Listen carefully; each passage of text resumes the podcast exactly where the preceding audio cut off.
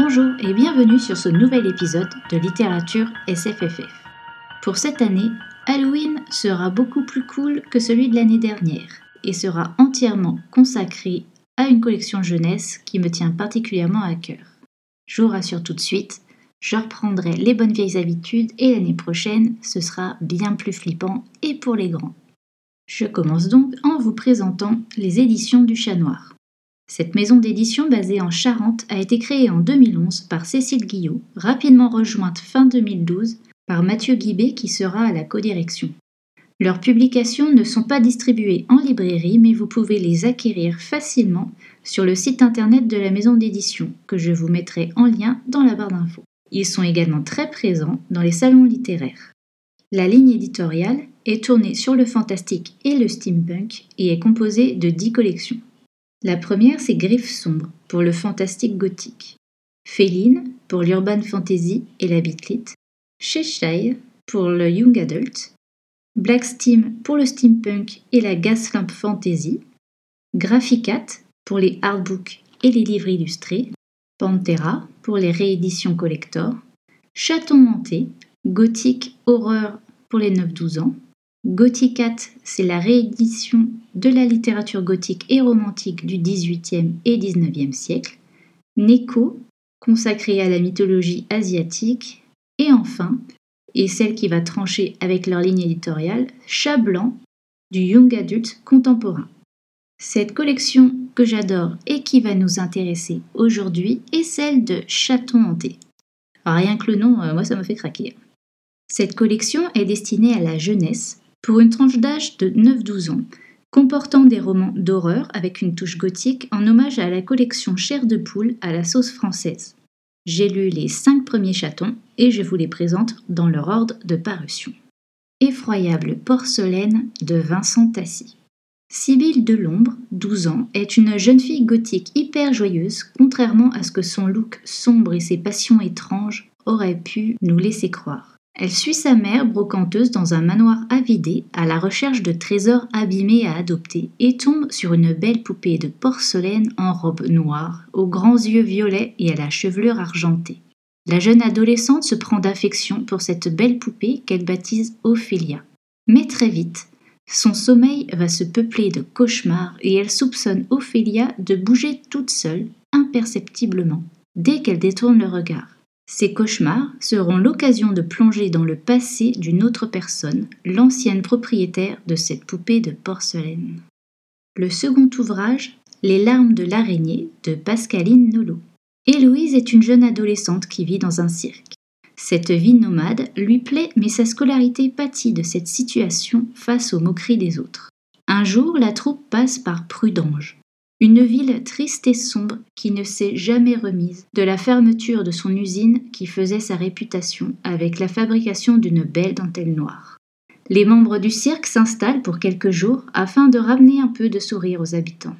Héloïse rencontre 2 garçons lors de son séjour, Lucas et son petit frère Gabin.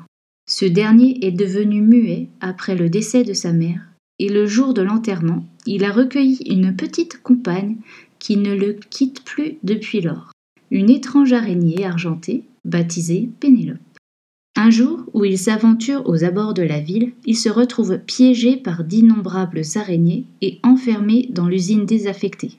Comment vont-ils s'en sortir ? Le troisième ouvrage est également un livre de Pascaline Nolot, mais les 2 livres sont totalement indépendants. Après cette précision, je vous présente donc Les orphelins du sommeil. Ce livre s'ouvre sur un prologue bien inquiétant. Marcus voit une ombre se pencher sur lui puis sur sa sœur, qui dort dans la même chambre que lui, et il se trouve lui-même dans l'incapacité de bouger ou de hurler pour avertir ses parents. On le retrouve quelque temps plus tard à l'Institut Dormance, spécialisé dans les troubles du sommeil de l'enfant et de l'adolescent. Il y rencontrera Johan et Sam, qui ont chacun leur particularité face au sommeil. Johan est insomniaque au point de mettre son pronostic vital sur le long terme en danger et Sam est un jeune surdoué qui est rêveur lucide. Dans cette institution isolée qui prend en charge l'instruction des jeunes autant qu'elle leur prodigue des soins spécifiques, les ados se rendent compte tout de même qu'il s'y passe des choses étranges. Une nuit, le trio va se retrouver dans les couloirs en déjouant les rondes des infirmiers. Ils vont découvrir les secrets du directeur et plus encore. La quatrième publication est L'ombre de l'Ankou de Jean Vigne. Lottie est une jeune fille de 11 ans catapultée dans la campagne bretonne en bord de mer, loin de Paris, de ses amis et attendant avec ennui sa rentrée prochaine dans un nouveau collège. Ce changement radical de vie, vécu avec beaucoup de rancune par Lottie, a été motivé par la maladie de sa mère. Elle en reste marquée par la fatigue et l'air du large et de la campagne ne peut que l'aider à aller mieux. C'est l'occasion de retaper le manoir familial dont la mère de Lottie a hérité. L'adolescente ne restera pas seule très longtemps. Un jeune garçon la rejoint régulièrement pour partager ses jeux sur la lande, mais qui a tendance à disparaître rapidement à peine on cligne des yeux. Et que dire de cette silhouette effrayante qui se dresse chaque nuit sur sa barque au bord de l'eau et semble attendre quelque chose ou quelqu'un. Et le petit dernier, c'est Papier noir, lueur d'espoir de Mina M. Numa est un jeune orphelin de 12 ans qui vit dans un foyer suite au décès de ses parents. Cette vie morose et émaillée par le harcèlement des deux terreurs de l'établissement se voit traversée par quelques douces éclaircies. Une jeune fille du quartier, Amy, qui l'accepte tel qu'il est et lui fournit d'ailleurs le beau papier noir qu'il affectionne pour assouvir sa passion, l'origami. Un jour d'orage, Amy glisse et se cogne la tête au sol. Numa est accusée par les parents de l'adolescente d'être responsable de l'accident. Autant blessée que rongée par la culpabilité, Numa s'enfuit et se perd dans la forêt hurlante. Après une rencontre effrayante avec une banshee, et une plus étrange encore, nommée le Corbu, il débouche dans un sentier au bout duquel se trouve une maisonnette tenue par une femme par qui l'aventure va commencer. Pourquoi ai-je choisi de vous présenter cette collection ? Ce que j'aime dans celle-ci, ce sont les thèmes abordés, plus ou moins en filigrane à travers chacun des textes, et même pour certains, quelques clins d'œil à des œuvres classiques.